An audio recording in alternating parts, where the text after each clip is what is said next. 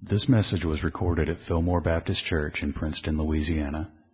Our goal is to faithfully preach the Word of God for the salvation of sinners, the strengthening of believers, and the glory of God.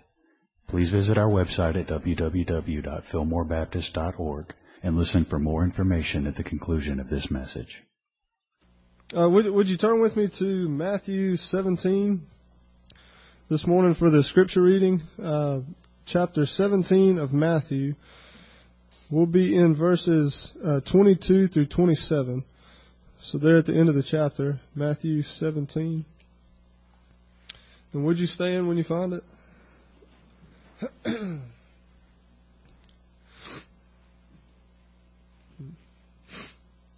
Verse 22. Now while they were staying in Galilee, Jesus said to them, The Son of Man is about to be betrayed into the hands of men, and they will kill him, and the third day he will be raised up. And they were exceedingly sorrowful. When they had come to Capernaum, those who received the temple tax came to Peter and said, Does your teacher not pay the temple tax? And he said, Yes. And when he had come into the house, Jesus anticipated him, saying, What do you think, Simon? From whom do the kings of the earth take customs or taxes? From their sons or from strangers? And Peter said to him, From strangers. And Jesus said to him, Then the sons are free. Nevertheless, lest we often, lest we offend them, go to the sea, cast in a hook, and take the fish that comes up first. And when you have opened its mouth, you will find a piece of money. Take that and give it to them for me and you. Let's pray. Father, again, we thank you this morning, Lord, for gathering us here. Thank you for giving us uh, another t- uh, time together for worship, prayer, study. And Lord, we look to you. Lord, we want uh, our focus to be on you. We want our hearts to be set on you, our minds set on you. Lord, uh, please enable us focus in on your word and the proclamation of your word, the truth of your word, so that we may grow and increase in our knowledge of you and our love for you and our understanding of your will, and so that we may grow in how all that is played out in our lives. Use us here this morning, this day, to bring glory and honor to your name. We ask it in Jesus' name. Amen. Can be seated.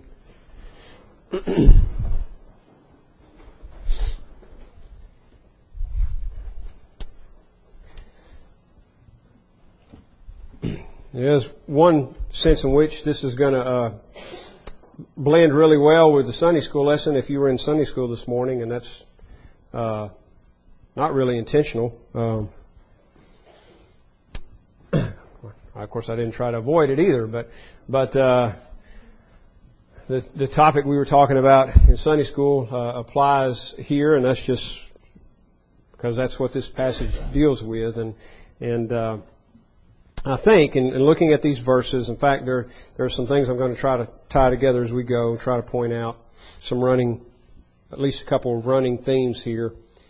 Um, but verses 22 and 23, and then verses 24 through 27, uh, at first glance, uh, may appear to be quite different, and uh, like they, at least at least for the purpose of a sermon, like they don't go together. But I, but I think again, there's a, a common uh, theme here, and uh, and I've, I've, decided to just phrase it this way.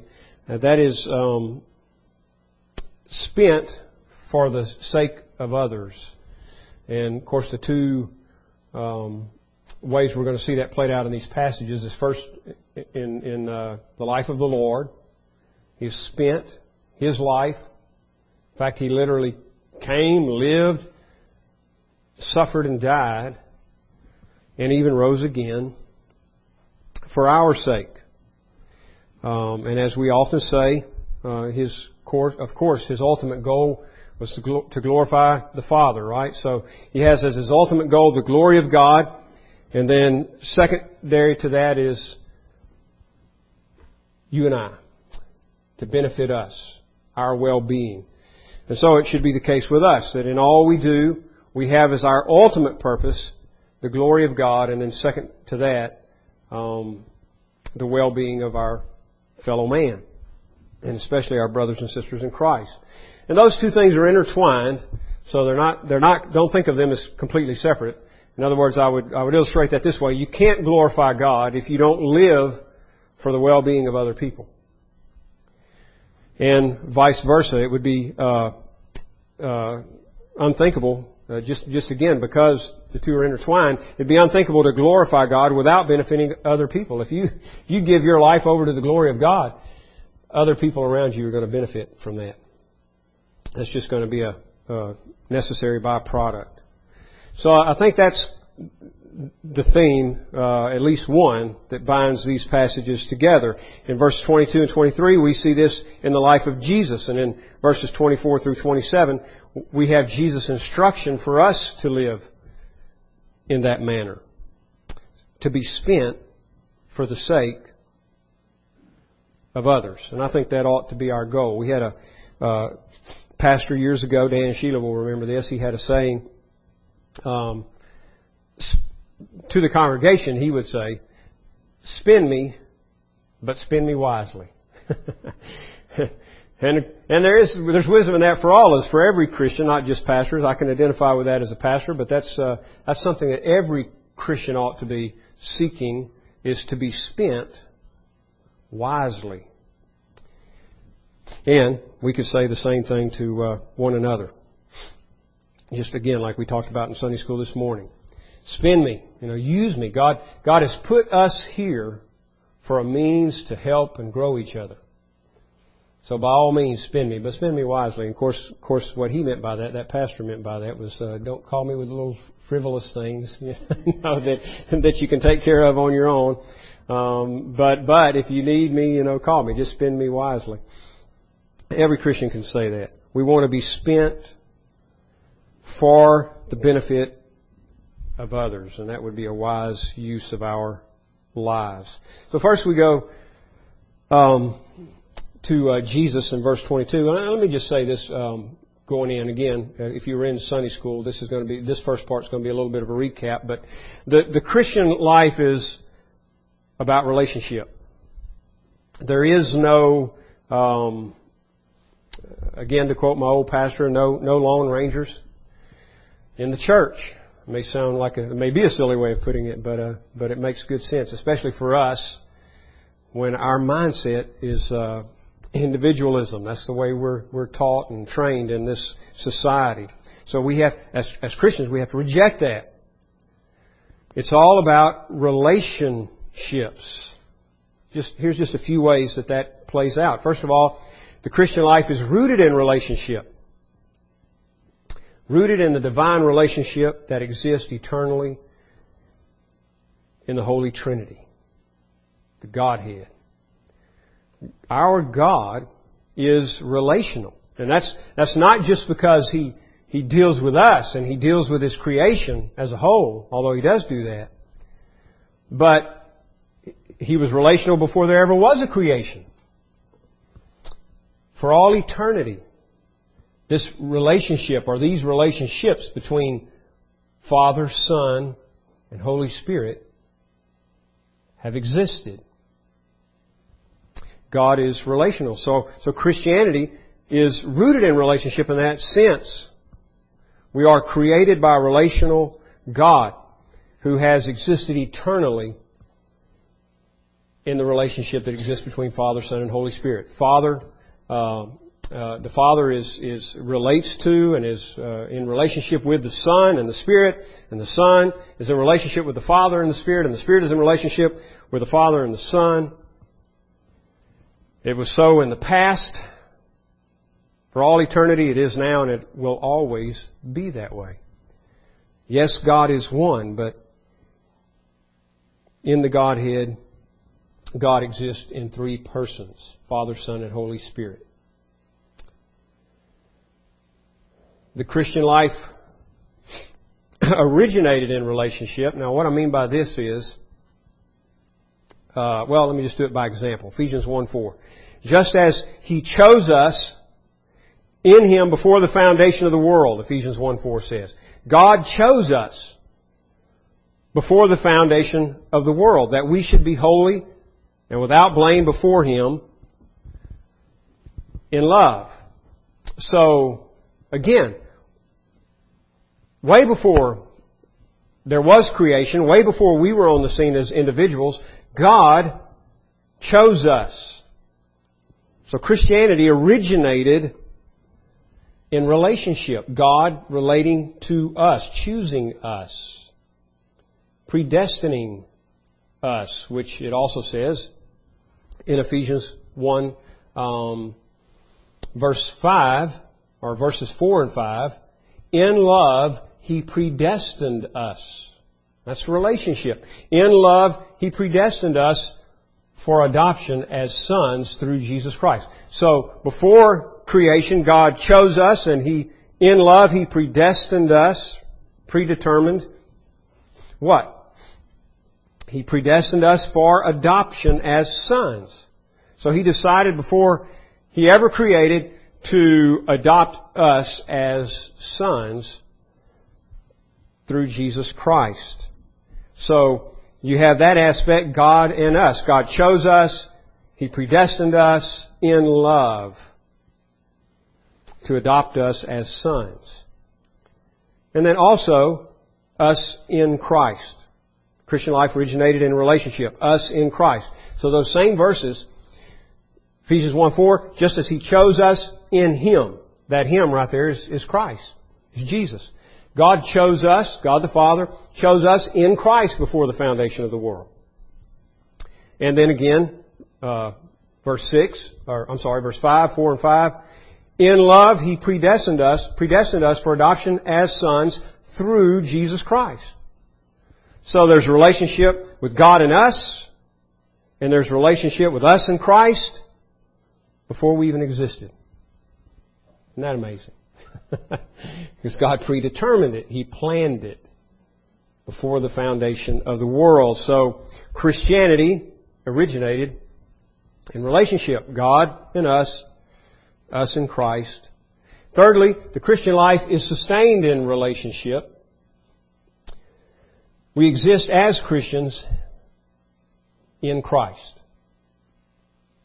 In Christ. So not only were we chosen before the foundation of the world, in Christ, we now live as Christians in Christ. In fact, if you if you read uh, Ephesians, uh, I, I, haven't counted, but that phrase is just used numerous times, and, it, and it's sometimes worded differently, but either in Christ or in Him or something like that, and it's just used repeatedly.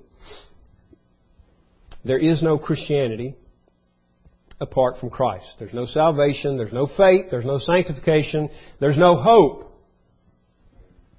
and again, to, just to say it in short, no Christianity apart from Christ. The Christian life is sustained in relationship. That is our relationship with Christ. In Christ, rather.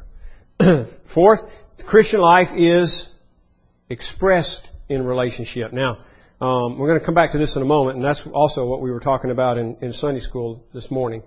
Um, Christian life is expressed in relationship. So vertical and horizontal. That's, that's how the Christian life manifests. Just yesterday, uh, no, not yesterday, Friday, just Friday, somebody said to me, they were talking about a, uh, a family member that they weren't sure, you know, not sure if they're Christian or not. And, uh, they were talking about how to, how to, how to help them, how to deal with them. And, uh, this, this person said, too bad God didn't just you know, put a mark over their head so we'd know if they were saved or not. And I said, well, uh, he pretty much did.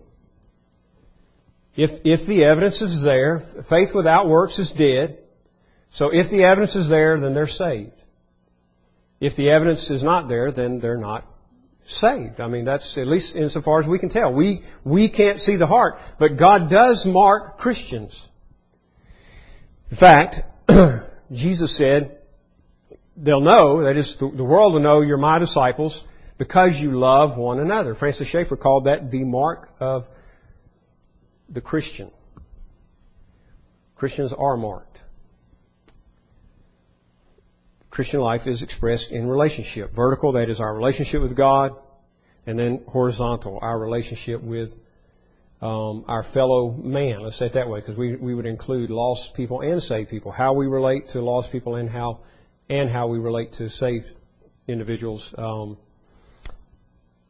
our our Christian Christianity is expressed in those relationships. Um, and then the last one here, the Christian life is consummated in relationship. What what are we all looking forward to? The marriage supper of the Lamb, right? The resurrection, the marriage supper of the Lamb, and then to enter, uh, there to enter and be in the presence of Christ forever and ever. The joining of Christ in the church, when we shall be united to the Lord in glory forever. Then, then our salvation shall be complete and our relationship with God perfected. Why? Because the hindrance of, of our sin will be removed from our experience in presence and in practice. No more, no more sin.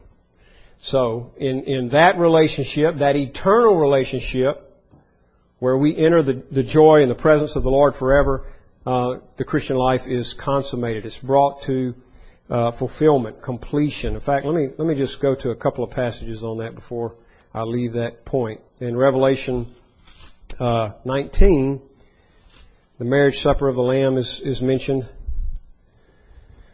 Revelation 19 verse 7, let us be glad and rejoice and give him glory for the marriage of the Lamb has come and his wife has made herself ready.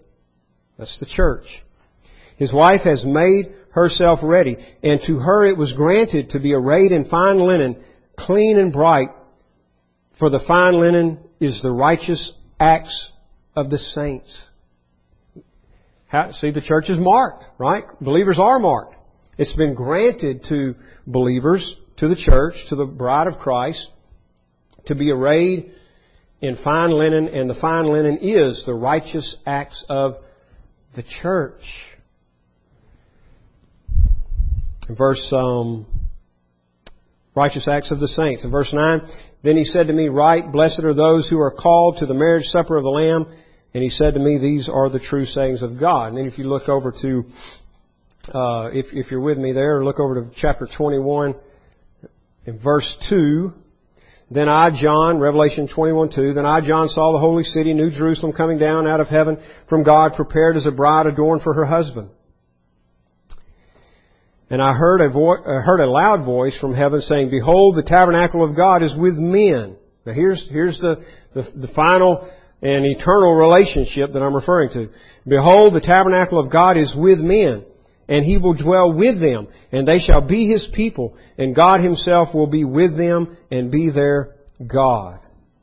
And God will wipe away every tear from their eyes. There shall be no more death, no sorrow, nor crying. There shall be no more pain, for the former things have passed away. Then he who sat on the throne said, Behold, I make all things new. And he said to me, Write, for these words are true and faithful. And he said to me, It is done. I am the Alpha and the Omega, the beginning and the end. I will give of the fountain of the water of life freely to him who thirsts. He who overcomes shall inherit all things, and I will be his God, and he shall be my son. Christianity is consummated in relationship. That's where it comes to its completion, where we are with God forever in eternity, married to Christ in the fullness of the relationship that He's called us to. Um, well, I want to back up for just a moment because I, I mentioned a few minutes ago uh, the, the last point I mentioned before that was Christianity is expressed in relationships. Now that's where we're going to be at today uh, specifically um, the horizontal relationship. Christian, Christianity is expressed in relationship. Um, that's that's that's our focus, and I want to uh, keep in mind here. Let me go. I'm back in Matthew 17. Um,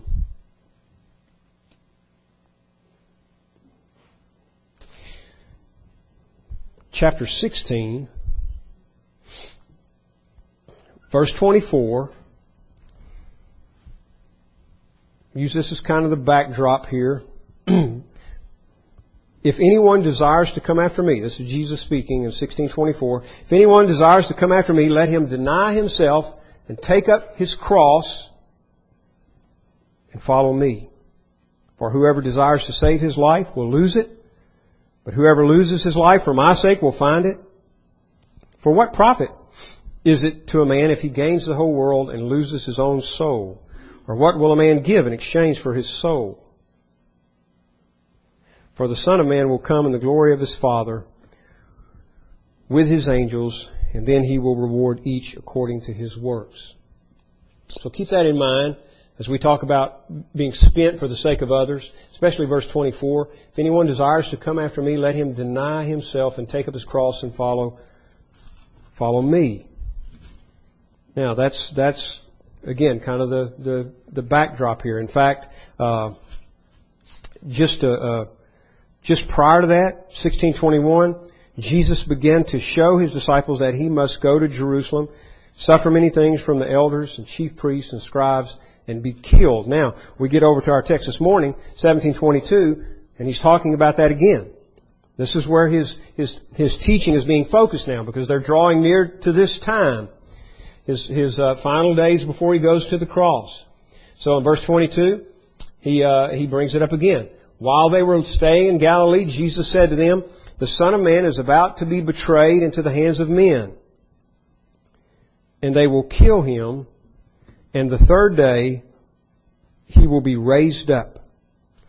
And they, that is his disciples, they were exceedingly uh, sorrowful. All right, so here's here's main point number one, I guess you could say here. Verses 22 and 23. The sacrificial life and death of Jesus. Now, so in these verses we're talking about Jesus himself as our ultimate example being spent for the sake of others. He goes to the cross and he goes willingly. In his omniscience, he knows, we see that from uh, what we read in 1621, we see that from verse 22 here. In His omniscience, He knows what lies ahead. And He's not backing away from this. Why is that? Why would He not avoid dying? As a matter of fact, this is going to be another important word for today. Uh, this word stumble. Um, if you go back again to verse uh, to chapter 16, verse 22, this is Peter's response to Jesus talking about the cross, about having to suffer many things uh, from the elders and chief priests. Verse 22, Peter took him aside and began to rebuke him, saying, Far be it from you, Lord, this shall not happen to you. Now that's, that sounds like a goodwill effort on Peter's part. He wants to uh, protect the Lord from uh, any kind of injury and uh, being humiliated. And, and besides, Peter's got something else in mind. He's something that he's looking forward to that he can't, this idea of Jesus suffering and dying doesn't fit into the kingdom that Peter has in mind. And so he essentially rebukes the Lord for saying that he must go and suffer and die. And here's Jesus' response, 1623. He turned and said to Peter, Get behind me, Satan. You are an offense to me. For you are not mindful of the things of God, but the things of men. Now, the word that I'm saying is going to be important for us today is that word offense. Stumbling block. It's the idea of, of causing someone to sin, causing someone to fall, to stumble. And Matthew uses it repeatedly here. Uh, there and, and, then in, in verse, uh, or chapter 17 rather, as I'll try to point out as we go through here. Jesus knows where he's headed, and he's set. He's set on the course. His face set like a like a flint, headed for the cross. And any other notion is actually an offense to Christ. That's what he's saying to Peter. Peter, You're an offense to me. Why? Because you're mindful of the things of men rather than the things of God. What Jesus is saying, this, this must be done. This is God's will. There's, there's reason for this. There's purpose behind it. In fact, Uh, in 1621, he uses the word must. From that time, Jesus began to show his disciples that he must go to Jerusalem and suffer many things. He must go and suffer many things of the elders and the chief priest. And Peter is trying to steer him off course. That's a stumbling block. That's causing someone to sin. That's being an offense. The word is, uh, and it's used in various forms uh, here. Some uh, verb forms, some noun. But it's, it's it, the root of it is where we get our word scandal. Scandal. Stumbling block. Offense. This is why Jesus came. To suffer and die. He came and, and be raised again. He came to fulfill God's plan of redemption. Any, anything other than that is a scandal. Scandalous idea. He's determined to fulfill God's perfect plan. In Luke, he even uh, underscores the importance of what he's saying here by emphatically uh, calling the disciples' attention by the use of the word "you." That's uh, flip over there real quick. Luke nine forty four. It's in other words, it's just it's important Luke 9:44, Jesus says, "Let these words sink down into your ears. For the Son of Man is about to be betrayed into the hands of men." In the Greek there, there's a heavy emphasis on you. You, you let these words. You let these words sink down into your ears. The Son of Man is about to be betrayed to the hands of men. This, as he said in 1621, Matthew 1621, this must be he is laying down his life for his friends. Does, this is something for us, uh, has application for us, uh, as hopefully we'll see in a moment, um, by the way. Does, does suffering hinder God's work? That, that seems to be Peter's mindset here. You, you can't suffer Lord, you can't be turned over in submission to the will of the elders and the chief priest. That wouldn't be befitting the Son of God, the Christ, the King. Well, not only does suffering not hinder God's will, but it, it fulfills it in this case and in other cases as well. This is God's means of being glorified and of glorifying His Son. Jesus must suffer or else there's no salvation for you and me. He's laying His life down for His sheep. Now back to Matthew 17, verse 22 again. The Son of Man, this is Jesus speaking, the Son of Man is about to be betrayed. Now, that word there means, some of your translations will say delivered. That's, that's uh, what the word means there. The Son of Man is about to be delivered or delivered up or delivered over into the hands of men. He's going to be delivered into the hands of men. And they will kill him, and the third day he will be raised up. Well, interestingly, the King James here uh, translates it betrayed. Now, that's not incorrect because what's what is going to happen? Judas is going to betray Christ, right? However, um, not so sure that's what Jesus has in mind, although that's certainly part of it. In other words, there, there, there are several ways he's being delivered here. First of all, as I just mentioned, he is being delivered by Judas. Judas is going to deliver Jesus over to the Jews. He betrays him. But he's also then delivered by the Jews to the Gentiles, right? They take Jesus, uh, Matthew 27, 1 and 2, uh, all the chief priests and elders of the people plotted against Jesus to put him to death. When they had bound him, they led him away and delivered him to Pontius Pilate, the governor. So he's delivered by Judas to the Jews. Then he's delivered by the Jews to the Gentiles. And then he's delivered by Pilate to the will of the angry of an angry mob. Luke 23:25 Pilate that uh, he that is Pilate released to them uh, and he released to them the one they requested who for rebellion and murder uh, he re- and he released to them the one they requested that is he set free uh, Barabbas who for rebellion and murder had been thrown into prison but he delivered and that's the same word used here in uh, Matthew 17:22 betrayed or delivered. Pilate, Pilate delivered Jesus to their will. That is, to the will of the people.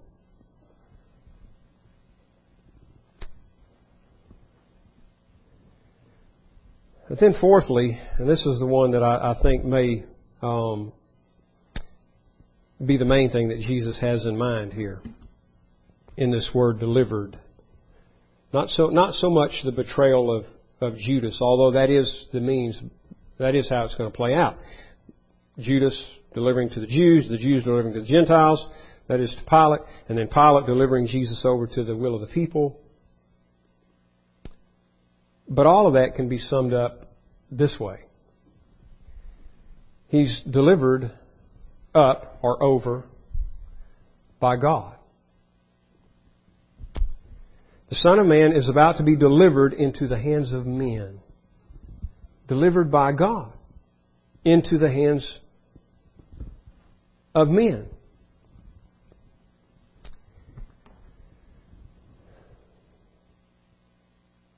So his, his, his being delivered up to suffer and die is God's plan.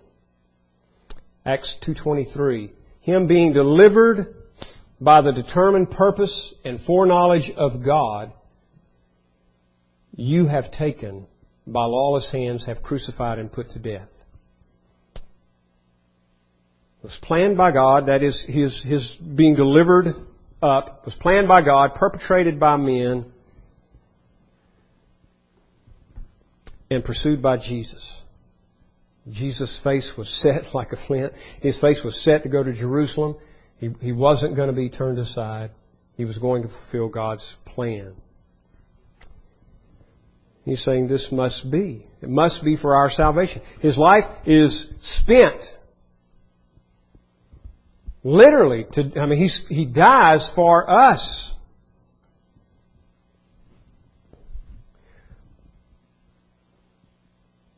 Secondly, the sacrificial life of the believer. And we just talked about uh, Christ, His sacrificial life, death in our behalf, His suffering. His life was spent for us.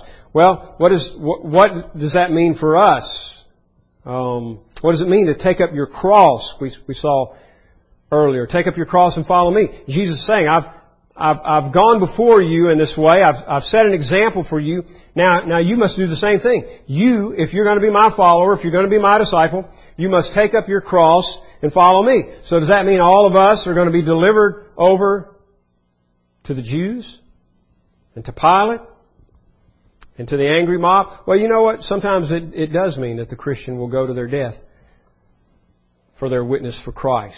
Uh, the reason I, I, y'all have heard me tell a little story about Polycarp, second, uh, first and second century uh, Christian. He lived into the uh, second century. Um, was a disciple of John, the Apostle John, and he was martyred for his witness. Uh, there's that article that I suggested earlier uh, was written by a professor at uh, New Orleans Theological Seminary, and uh, and it's that's what it's about, centered around uh, Polycarp's martyrdom. And there have been many, many Christians down through the years give their life for Christ. But there's another way of looking at it too, and I would say this this is applicable to every Christian. Every Christian won't go uh, to the death chamber for Christ, literally. Some do, some don't. Most of us don't. But there's another way of taking up your cross. Now, this, this is an interesting story and almost, almost comical in a way. These next few verses, 24 through 27. But I think it's making a, a profound point here. Verse 24, when they had come to Capernaum, those who received the temple tax, that is the, the, the uh, didrachma, uh, literally, um, drachma was about a day's wage at this time, and so didrachma just means two, two drachma. So you're talking roughly two days' wages. Uh, that was the uh, that was the amount of the temple tax, half half a shekel. The the money went to uh, pay for the expenses of the temple. It's uh, two two drachma or half a shekel, same thing. When they had come to Capernaum, those who received the temple tax came to Peter and said, "Does your teacher not pay the temple tax? That is the, the drachma." And he said, "Yes." Interestingly, Peter didn't even have to go ask the Lord, Lord, do you pay the temple tax? He already knew, which probably means he had just seen Jesus pay it in the past. So Peter just responds, yes. And when he had come into the house, Jesus anticipated him, saying, that is, Peter didn't, didn't even have to say what just happened. Jesus knew. And Jesus starts the conversation. What do you think, Simon? From whom do kings of the earth take customs or taxes? From their sons? Or from strangers? And that's an interesting uh, rhetorical question there in the in the form of a of a of a parable. Who do, who do kings collect taxes from? Their sons or strangers? Peter said to him, strangers. And Jesus said to him, then the sons are free. Now, I, the way I had taken this for a long time until I got to looking at this word strangers, the way I'd taken this for a long time was, uh, what he's saying is, who do kings collect taxes from? Um, citizens or foreigners? That's not a, not a correct interpretation. That's not what he's talking about. He's talking about family members, he says sons, family members or non-family members. So in other words, who do, who do kings collect taxes from? Customs or taxes? Customs is, is taxes on, the word here means taxes on goods. And, uh, the word translated taxes there is taxes on individuals, people. Who do, who do kings collect those from? Their, their own family, their own household, or strangers? Well, they're, they're usually trying to support their own household. It's the reason people would pay the taxes, so that the kings could uh, uh, live in the kind of luxury they lived in, right? They didn't charge their own household. They charged strangers. Now, why does Jesus ask that question when we're talking about the temple tax? Well, because he's, he's putting it in the context of the kingdom of God and the rule of God. Who's, who's, who does the temple belong to? It's the temple of God, right? so it's His. It belongs to Jesus. So he's just showing the irony of, of Him paying taxes to support the temple. Kings don't, don't tax their own family. I shouldn't be paying Peter because I'm the king. You shouldn't be paying Peter because you're, you're one of the sons of the kingdom. Kings don't charge their own family, they charge strangers. And Peter answers that way and answers correctly. Peter says they, from strangers, verse 26, they collect them from strangers. And Jesus said to him, then the sons are free. You see what he's saying? Then we're free from being taxed. The temple's mine. And you're a son. There's no need for us to pay taxes. Well, wait a minute. Maybe there is. If, if your, if your life is not just all about you and your liberty, your freedom, if your life is about being spent for the well-being of others and not causing others to sin, then there may be a reason. Verse 27, there is. Nevertheless, Jesus says, lest we offend them, there's that word again, scandal, scandalize, lest we offend them, go to the sea. Now here's why I said it's kind of comical here. Je- Jesus does a miracle here to provide the tax money, and it's just kind of a funny way that he does it. Um, certainly exhibiting again his his power and authority, but also you know maybe just showing with this type of miracle how easy it is for him to get what he needs. The earth is the Lord's and the fullness thereof, right? So he says, go to the sea, cast in a hook. The only time a hook is mentioned, by the way, usually they're fishing with nets. He says, go to the sea, cast in a hook, and take the fish that comes up first. And when you have opened its mouth, you will find a piece of money. Take that and give it to them for me and you. Boy, don't you wish you could pay your taxes that way? when it comes to the end of the year. Just go out to Bistineau, cast in a hook, the first fish that comes up, going to have exactly the amount that you need. And by the way, Jesus is precise here. My my translation again uh, doesn't make that as clear as it should be, but um, verse uh, 27, he says, "Go to the sea, cast in a hook, take the fish that comes up first, and when you have opened its mouth, you will find a piece of money. Actually, it's a, a stater. It's a, it's a Roman coin that is exactly equal to one shekel or two didrachmas. Remember it was said earlier, a didrachma was the temple tax, half a shekel. Well, here we need two of them. One for Jesus, one for Peter. That equals a stater. And that's what was in the fish's mouth. Precisely the amount, not just a piece of money, but precisely the amount that they needed to pay the tax. So, what's the main point in this little story? Like I say, kind of a funny story. May seem kind of odd why this is included in the scripture. But again, it's coming right behind Jesus talking about laying his own life down, and it's coming right before chapter 18, where there's a lengthy discussion about how to be the greatest in the kingdom. And I think the key to it is in verse 27. After Jesus raises the question about whether or not he and Peter really owe taxes, he says clearly in verse 26 that technically they don't. The sons are free but then goes on to say in verse 27, Nevertheless, lest we offend them. Lest we offend them. And Jesus is saying, we don't owe this tax, but this is a small price to pay to prevent offending others who do. And especially with all of the, fame surrounding Jesus, the word gets out, this rabbi doesn't pay the temple tax. Well, then we're not going to pay it either. And it could be a cause for them to stumble. And, I, and he's, he's setting an example again here for Peter.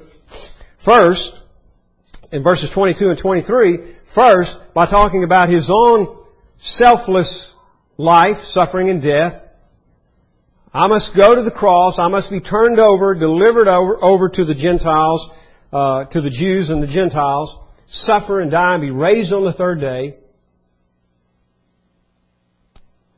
so that you benefit, Peter, so that all believers benefit. My life is spent for the sake of others. And now he's setting another example for Peter to do, for, uh, for Peter here, for us, and for us to follow even in the areas where you have freedom to not do something, if it's going to cause somebody else to stumble, then do it anyway. Or, you turn that around. If in an area you have freedom to do something, but it's going to cause someone else to stumble, that is, cause them to sin, We'll see that when we go into chapter 18. Cause them to sin. Then don't do it. Some great examples of this kind of, uh, or instructions for this kind of restraint on Christian living in Paul's epistles. Let me just give you a, a couple of places here. Romans 14, the whole chapter is a uh, relatively lengthy discussion about the law of liberty. Certain things we may eat, uh, or certain things that they were not, some would, would, would abstain from, eat or drink. Paul is saying we, we have liberty there as Christians. Some days they would observe as holy. Paul is saying we have liberty not to. However, he doesn't just say, look, stand on your liberty at all costs. You're, you're at liberty now to eat and drink anything, so just do it. No, here's, here's what he says, for example, in verse 14. I know and am convinced by the Lord Jesus that there is nothing unclean of itself, but to him who considers anything to be unclean, to him it is unclean.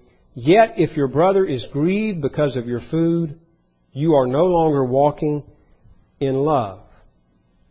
Do not destroy with your food the one for whom Christ died. So he goes on to conclude, verse 21, It is good neither to eat meat, nor drink wine, nor do anything by which your brother stumbles, or is offended, and there's that word again, or is made weak. So the exhortation in Matthew 17 is an exhortation to, to walk in love, as Paul calls it here. It's, it's an exhortation to, yes, to walk in Christian liberty, but with the restraint that love places on it. Another example, there's again a lengthy discussion in 1 Corinthians 8 through 10 uh, about meat offered to idols. Should Christians eat meat offered to idols or should Christians abstain from meat offered to idols? Now I know that's not a big issue in our day, right? There's not a lot of uh, meat sold at, at Brookshire's, uh, as far as we know anyway, that has been offered to an idol before before they packaged it and put it on the shelf at Brookshire's. But it was an issue in their day.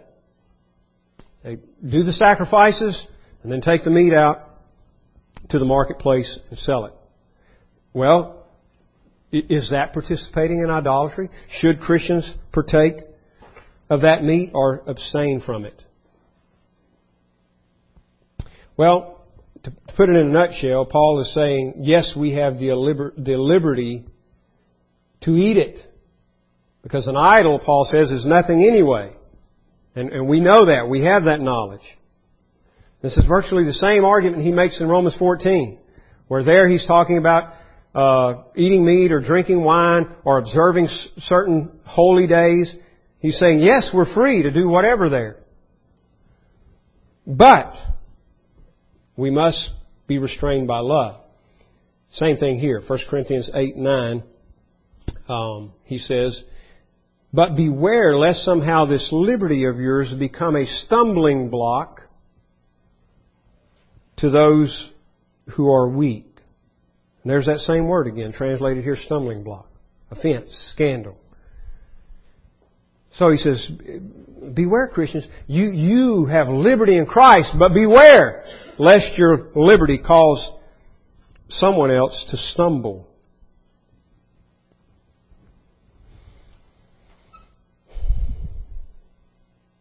Now let me sum it up with this, because we're out of time.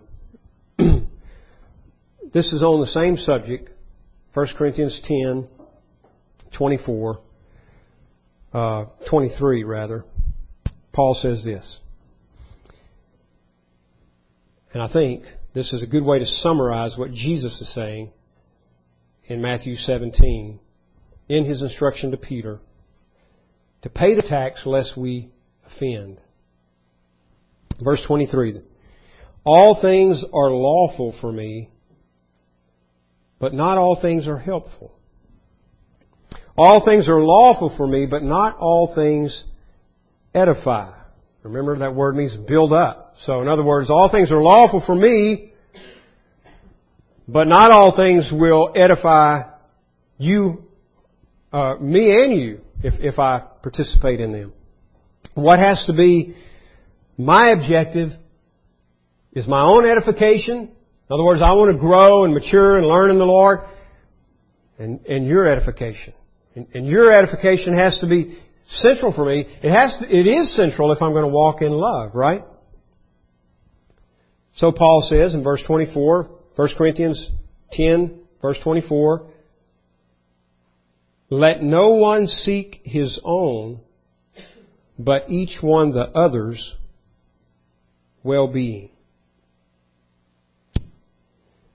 In verse 31, therefore whether you eat or drink or whatever you do, do all to the glory of God. Give no offense, and there's the word again, 1 Corinthians 10:32. Give no offense either to the Jews or the Greeks or to the church of God. That pretty much covers everybody, doesn't it? Paul's saying, let your life be spent for the glory of God and for the well-being of other people. Seek what is good in the lives of other people. Let no one seek his own, but each one the other's well-being. Whether you eat or drink or whatever you do, do all to the glory of God. Give no offense either to Jews or Greeks or Church of God. Just as I, it's Paul speaking, just as I also please all men in all things, not seeking my own profit, but the profit of many, that they may be saved. That's quite a statement, isn't it? Paul says, do this just as I do. Just as I also please all men in all things. Well, uh, do you please all men in all things? Do you seek? And I think that's what Paul's getting at here. In fact, he does use the word when he speaks of profiting. Do you seek to please all men in all things? Do you seek, like Paul says in in the chapter before this, that he's all things to all people? So that, by all means, some might be saved.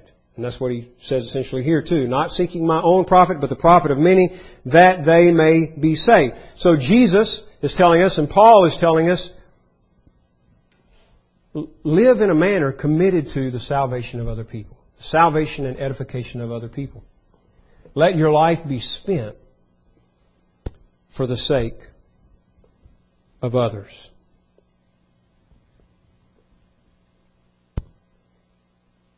Live for their sake. Not selfishly, but selflessly. For the glory of God, and for the well-being of others. Would you stand, please?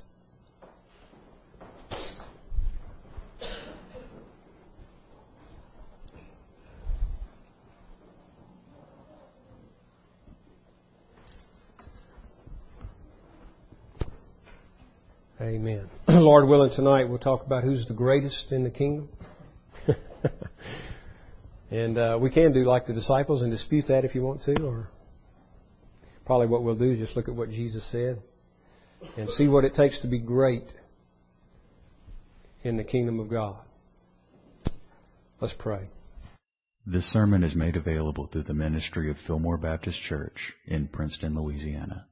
Our desire is to faithfully proclaim the message of salvation which God has provided in the life, death, and resurrection of Jesus Christ our Lord. For more resources and information, please visit our website at www.fillmorebaptist.org. You may use the links there to contact us or write us at Fillmore Baptist Church, 6304 Highway 80, Princeton, Louisiana, 71067.